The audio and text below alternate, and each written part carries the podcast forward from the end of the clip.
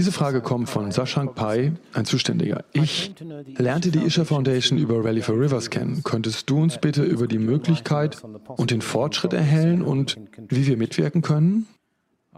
Oh. Ich denke, Sie haben etwas in dem Video gezeigt für über Rally for Rivers. Wir machten einen 760-seitigen Strategievorschlag, wie indische Flüsse gehandhabt werden sollten. Denn durchschnittlich alle indischen Flüsse sind in den letzten 70 Jahren durchschnittlich um 40 Prozent erschöpft worden. Einige Flüsse sind über 60 bis 70 Prozent zurückgegangen, bedeutende Flüsse. Wir müssen das verstehen. Die europäischen Flüsse sind anderer Natur und indische Flüsse sind von komplett anderer Natur. Hier kommt der Niederschlag weitläufig in der Form von Regen und auch Schnee. Und Gletscherwasser ist wahrscheinlich die Hauptquelle. Ich glaube, um die 55 bis 60 Prozent des europäischen Was der europäischen Flüsse kommen vom Gletscherwasser. In Indien kommt bloß 4 Prozent des Flusswassers vom Gletscher. Der Rest davon kommt aus dem Wald. Der Fluss ist nicht die Quelle des Wassers in tropischen Gebieten. Der Fluss ist das Ziel, in welches das Wasser kommt. Die einzige Quelle des Wassers, die wir haben, ist der Monsun. Und dieser Monsun regnet in 45 bis 50 Tagen im Jahr herunter. Was in 50 Tagen runterkommt, alles in Form von Wasser, nicht in der Form von Schnee. Denn Schnee türmt sich auf, bleibt für zwei Monate und schmilzt und fließt langsam in die Erde. Das ist nicht die Art, wie Monsune kommen. Monsune kommen wie ein reißender Wasserstrom, alles flüssig. Also wie halten wir das zurück? Wir hielten es zurück, weil es überall substanzielle Vegetation gab.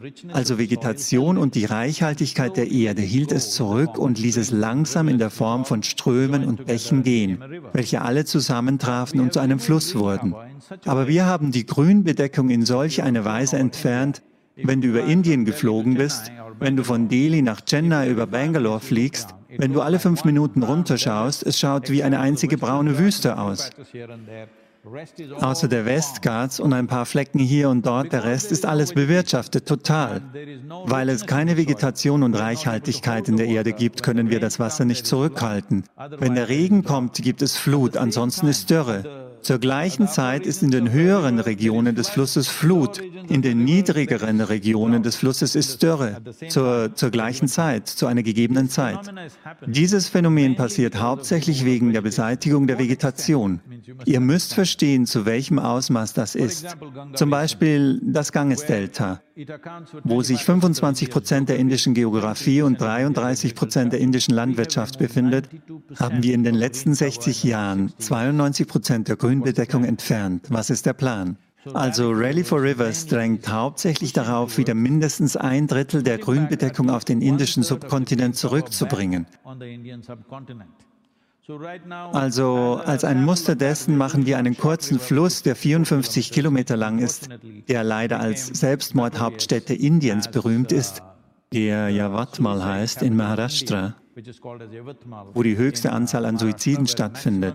Fast jede dritte Familie, die wir treffen, hat einen Suizid gehabt in ihren Familien. Deshalb haben wir dieses Hands-on-Projekt ins Leben gerufen, wo vor kurzem Regierungszustimmungen passierten und wir realitätsorientiert in allen Bereichen arbeiten. Unsere freiwilligen Helfer treffen alle Familien. 9600 Familien in der Yavatmal-Region wurden kontaktiert und eine Handynummer gegeben, sodass sie sich bei jeglichen Vorfällen an uns wenden können. Das Grundlegende ist, sie von der herkömmlichen Landwirtschaft, wo keine Skalierung stattfindet, wegzubringen. Sie kratzen nur Land mit einer Größe von 8.000 bis 12.000 Quadratmeter je Familie. Sie können nicht ausreichend in ein 8.000 Quadratmeter Land investieren. Wenn sie doch investieren, verschulden sie sich und das treibt sie in den Suizid. Daher schauen wir, wie wir sie zu einer integrierteren Herangehensweise auch in Bezug auf Land- und Forstwirtschaft bringen, was den Fluss wiederbeleben wird. Ein größeres Projekt, das jetzt kommt und an dem ihr alle teilnehmen könnt, auf welche Art und Weise ihr auch immer könnt, denn wir brauchen einen großen Antrieb dafür, heißt Cauvery Calling.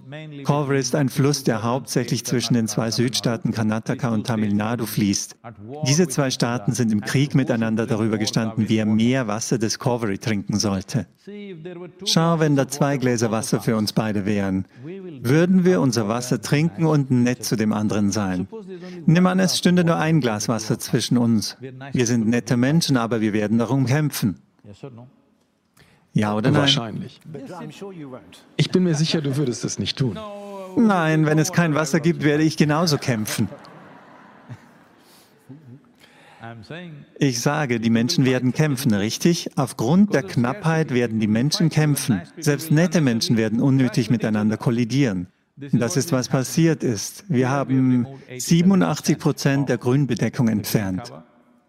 Calvary ist mir ein besonderes Anliegen, weil ich um diesen Fluss herum aufwuchs. Einmal ließ ich mich mit nur drei LKW-Schläuchen und ein paar Bambusstöcken über 13 Tage den Fluss runterfließen.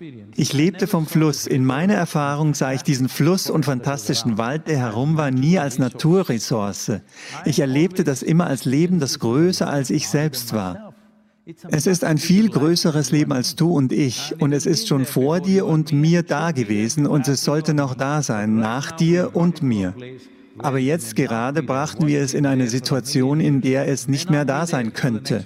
Was dort war für die letzten Millionen von Jahren, könnte für die nächste Generation nicht mehr da sein. Wir bringen es dorthin. Momentan zeigen wissenschaftliche Studien, dass Covery um 46 Prozent zurückgegangen ist. Aber ich stimme damit nicht überein, weil sie den Monsunfluss auch in das Wasservolumen einbeziehen.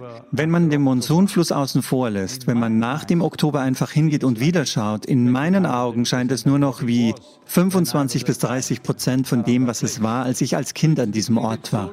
Also ist es so drastisch zurückgegangen. Es wühlte mich dauerhaft auf. Deshalb machen wir das jetzt. Das ist eine, das ist eine Rallye einer anderen Art. Die Rally for River war pure Achtsamkeit, denn es ist ein gleichzeitig laufendes Thema in Indien. Zwischen der Staatsregierung und Landesregierung wollten wir Übereinstimmung herstellen, was uns zum ersten Mal gelungen ist. Diese 16 Länder zu dieser Zeit wurden von sechs unterschiedlichen politischen Parteien regiert. Zum ersten Mal kamen sie für die eine Sache zusammen. Ansonsten waren sie gegensätzliche Parteien. Immer. Ihr wisst, was auch immer die eine Partei sagt, die andere wird das Gegenteil dazu behaupten. Das ist es, wie es war. Aber sie kamen zusammen und sprachen eine Sprache, was an sich schon ein gewaltiges Ding war. Es zeigte die Reife, die dort ist. Trotz des täglich stattfindenden Kampfes, wenn wirkliche Probleme kommen, standen sie auf und standen auf aus einem gemeinsamen Grund. Das war fantastisch. 162 Millionen Menschen haben diesen Zweck in einer Zeit von 30 Tagen unterstützt. Ich persönlich fuhr 9300 Kilometer, 142 Veranstaltungen. Wir waren buchstäblich 30 Tage ohne Pause auf der Straße und redeten, bis wir heiser waren. Aber das hat den Job gemacht. Jetzt wurde die Rally for Rivers Empfehlung zur offiziellen Empfehlung der 29 Staaten, sodass die Regierung es als eine offizielle Empfehlung gesendet hat. Drei bis vier Staaten sind sehr proaktiv. Sie gehen voran und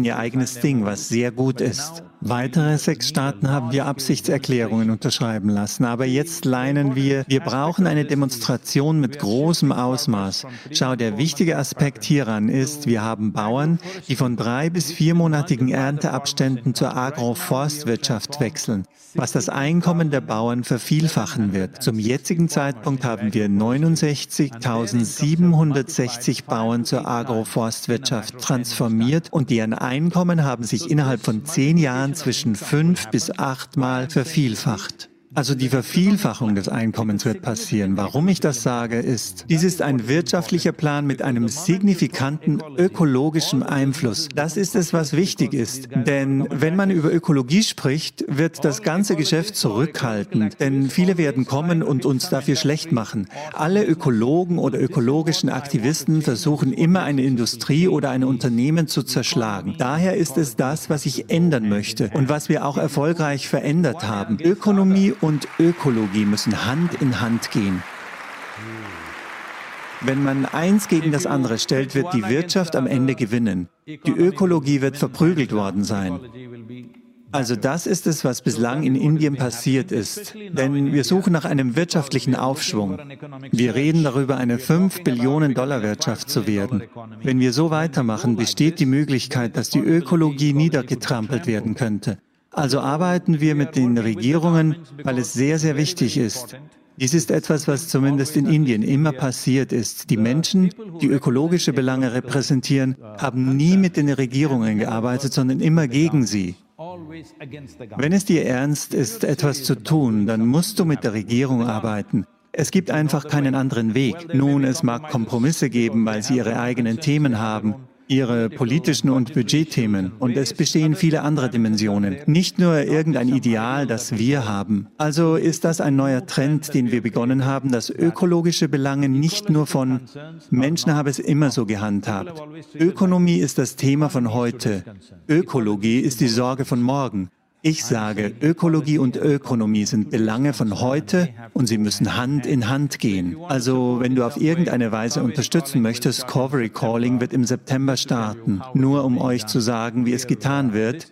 Wir sind, dieses Mal sind wir auf einem Motorrad.